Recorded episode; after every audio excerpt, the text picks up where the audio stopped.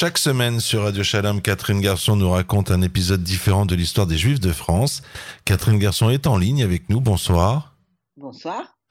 On va parler ce soir de Cécile Brunswick. Alors, Cécile Brunswick, pour beaucoup, ce nom est totalement inconnu. Pourtant, elle a été l'une des premières féministes françaises importantes, c'était le siècle dernier, et l'une des premières femmes à siéger dans un gouvernement de la République. Mais avant de s'intéresser à ce qu'on pourrait appeler sa carrière politique, voyons ses origines. Alors, Cécile naît à Anguin-les-Bains le 19 juillet 1877. Elle est la fille d'Arthur Kahn, un industriel juif d'origine alsacienne qui a opté pour la France après la guerre de 70. Il fait donc partie de ces juifs qui ne voulaient pas rester sous domination prussienne. ce qu'on peut dire, c'est que ce père-là n'est pas très féministe puisqu'il s'oppose à ce que sa fille fasse des études, mais elle ne l'écoute pas et passe à l'âge de 17 ans son brevet supérieur, qui est l'équivalent de notre bac, qu'elle a préparé en cachette. Alors en 1899, elle épouse à la synagogue de la Victoire le philosophe Léon Brunswick, avec lequel elle aura quatre enfants. Léon Brunswick, on y reviendra peut-être à un moment, c'est un des grands philosophes euh, du XXe siècle. Le couple va s'installer à Rouen, où il va vivre jusqu'en 1906. C'est là, explique l'historienne Muriel Pichon, qu'il, je cite, participe au combat en faveur du capitaine Dreyfus.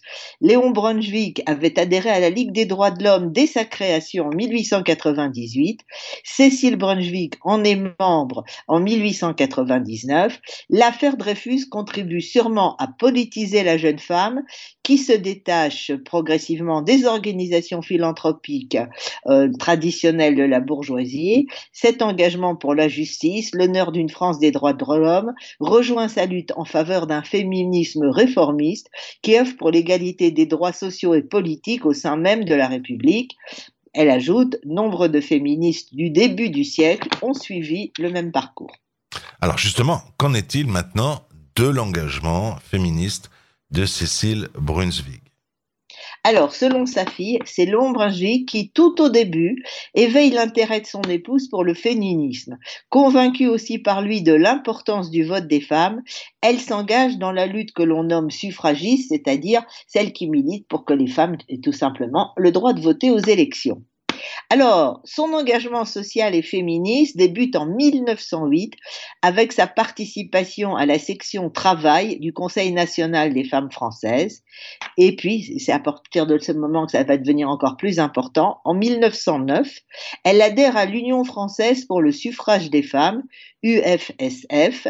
La même année, elle crée les réchauds de midi qui permettent aux travailleuses de disposer d'un repas chaud à midi, justement, sur leur lieu de travail. L'année suivante, elle devient secrétaire générale de cette même UFSF et elle va en devenir présidente beaucoup plus tard.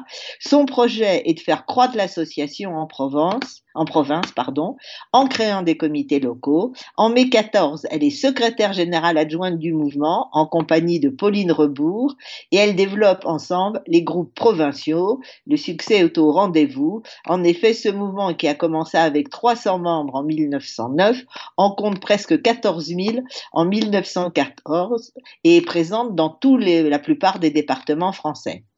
Alors, Cécile Brunswick appartient à ce qu'on appelle le courant féministe réformiste. Outre son combat pour le suffrage des femmes, elle préconise plusieurs réformes, une plus grande égalité de salaire entre femmes et hommes, de meilleures opportunités en, en matière d'éducation, ainsi qu'une réforme du Code civil qui traite les femmes comme des mineurs pour ce qui est des sujets tels que l'obtention d'un passeport ou l'ouverture d'un compte en banque. Je dis en passant l'ouverture d'un compte en banque, il faudra attendre quasiment les années 60 pour qu'une femme puisse ouvrir toute seule un compte en banque. Éclate à ce moment-là la Première Guerre mondiale. Bien qu'elle soit pacifiste, Cécile Brunswick soutient l'effort de guerre de son pays, comme la plupart des féministes françaises. Tant que la guerre se poursuit, les femmes de l'ennemi sont aussi l'ennemi, déclare-t-elle.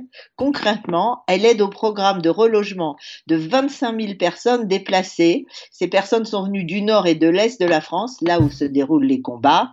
Une activité qui va lui valoir d'être nommée chevalier de la Légion d'honneur. Parallèlement, en 1917, elle convainc le ministre du Travail de créer l'école des surintendantes d'usine. Alors c'est quoi ces surintendantes d'usine? Ce sont les, les ancêtres des actuelles assistantes sociales. Voilà. Euh, fin du conflit, qu'est-ce qu'elle fait? Elle devient la dirigeante de fait du mouvement suffragiste et en 24, après la mort de la présidente Marguerite de Witsch-Lumberger, elle devient présidente de l'UFSF qui continue de grandir et compte 100 000 membres en 1922. À noter aussi qu'à partir de 1926, elle est la directrice de l'hebdomadaire féministe La Française et que pour le 140e anniversaire des États de 1789, donc là on revient à la Révolution française, elle aide à l'organisation des États généraux du féminisme au cours desquels sont présentés des cahiers de doléances des femmes. Parce qu'il faut dire qu'au niveau national, les choses ne progressent pas. Malgré l'adoption répétée du droit de vote pour les femmes à la Chambre des députés, les sénateurs refusent à six reprises de ratifier cette décision. Du coup, certaines féministes se radicalisent et c'est pas le cas de Cécile Brunswick. Donc, c'est le moment de parler de sa carrière politique. Alors, Cécile Brunswick adhère en 1924 au Parti radical socialiste qui vient de s'ouvrir aux femmes, parce qu'avant les femmes, elles n'étaient pas dans les partis. Lors de l'élection du Front populaire en 1936, elle est nommée sous-secrétaire d'État à l'éducation dans le premier gouvernement Blum. Elle est avec Suzanne Lacor et Irène Joliot-Curie, la première femme membre d'un gouvernement français ce alors que les Françaises n'ont pas le droit de vote. Dans ses fonctions, elle initie des projets en faveur de l'intégration de l'enfance handicapée en milieu scolaire et de la création de maisons d'éducation surveillées en lieu et place des maisons de correction qui, qui avaient une réputation sinistre.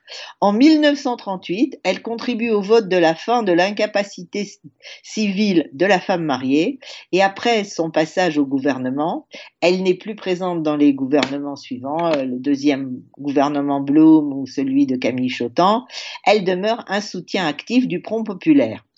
Après avoir quitté son poste ministériel en 1937, elle reprend sa place à l'UFSF et, dans les colonnes de sa revue La Française.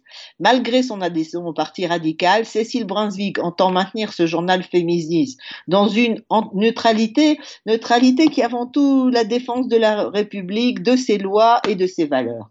Du coup, dès 1933, elle dénonce le nazisme, la privation des libertés publiques et les persécutions subies par les féministes allemandes. En revanche, sauf après la nuit de cristal en 38, le journal n'évoque quasiment pas les persécutions antisémites, cela alors qu'elle est elle-même visée par les antisémites. Ainsi, alors que dans ses fonctions ministérielles, elle visite le pavillon du Hichou, c'est-à-dire des gens qui, vivent en Eretz Israël, à l'exposition universelle de Paris en 37, le journal antisémite La Libre Parole publie une photo d'elle avec le titre Vous êtes chez vous. De plus, lors d'une visite à l'université de Strasbourg cette même année 37, des étudiants tout aussi antisémites que la libre parole défoncent les portes et jettent des cocktails Molotov, entraînant l'annulation de la conférence qu'elle devait donner. Et pourtant, elle va quand même s'impliquer dans l'aide aux réfugiés juifs. En 1933, Cécile Brunswick se porte volontaire pour aider 25 000 réfugiés juifs qui ont fui l'Allemagne nazie. Cette même année, elle appelle dans les colonnes de la Française les, Français de toutes les religions qui sont révoltés par les brutalités nazies à participer à l'effort en faveur des victimes. Au printemps 33, elle devient aussi membre du comité d'aide et d'accueil aux victimes de l'antisémitisme en Allemagne, qui, deviendra le comité national de secours aux réfugiés allemands victimes de l'antisémitisme, le principal des comités euh, créés pour venir donc au secours de ces juifs. Cela dit, il ne faut pas non plus faire un tableau trop rose, parce que malgré cet engagement, elle partage les idées du consistoire de l'époque, à savoir, ces réfugiés doivent impérativement trouver du travail rapidement pour ne pas être une charge pour la France, et aux réfugiés qui n'ont pas une citoyenneté qui ont aussi une citoyenneté est-européenne, c'est-à-dire les gens d'Europe de l'Est qui étaient venus vivre en Allemagne, elle, elle estime qu'ils devraient être forcés à retourner dans leur pays d'origine. Enfin, elle s'oppose au sionisme et critique la section française de la Viso pour son idée que les Juifs ont une identité nationale propre. Pour elle, les Juifs français n'ont qu'une seule identité nationale, celle d'être français. Et qu'est-ce qui se passe pendant l'occupation? Léon et Cécile Brunswick se réfugient en zone libre. Ils vont tout d'abord dans le Gers, où ils se séparent de leur fille Adrienne, qui part rejoindre De Gaulle à Londres. Puis ils sont à Aix-en-Provence. Quand les Allemands occupent la zone libre en 42, le couple se cache. Après avoir adopté une fausse identité, ils se séparent pour une plus grande sécurité. En fait, Léon Brunswick, qui est malade, meurt à l'hôpital à Aix-les-Bains en janvier 44. Cécile, elle, trouve refuge, probablement avec l'aide de la résistance, sous un faux nom à Valence, dans un pensionnat de jeunes filles, dont elle s'occupe de l'administration et où elle enseigne les lettres et l'éducation civique. Fin 44, elle regagne Paris, où elle prend rapidement contact avec le mouvement féministe membre du comité exécutif de la Fédération démocratique internationale des femmes, elle prépare les élections municipales de 45 qui voient les Françaises voter pour la première fois dans l'histoire du pays. Cécile Brunswick décède d'un cancer en octobre 46. Signalons enfin qu'il existe une place Cécile Brunswick à Paris, dans le 18e arrondissement, et à Pantin aussi, ainsi que des rues à son nom à Toulouse, Rennes, Cuincy, près de Douai, et Tomblaine, près de Nancy.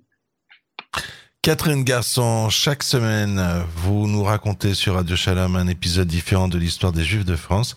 Et on a appris ce soir, grâce à vous, que l'un des principaux euh, dirigeants, l'une des principales dirigeantes, attention, c'est pas le soir, il faut se tromper, du mouvement des suffragettes, donc euh, des toutes premières féministes françaises, était une juive du nom de Cécile Brunswig. Je vous remercie. Bonsoir à vous. Bonsoir.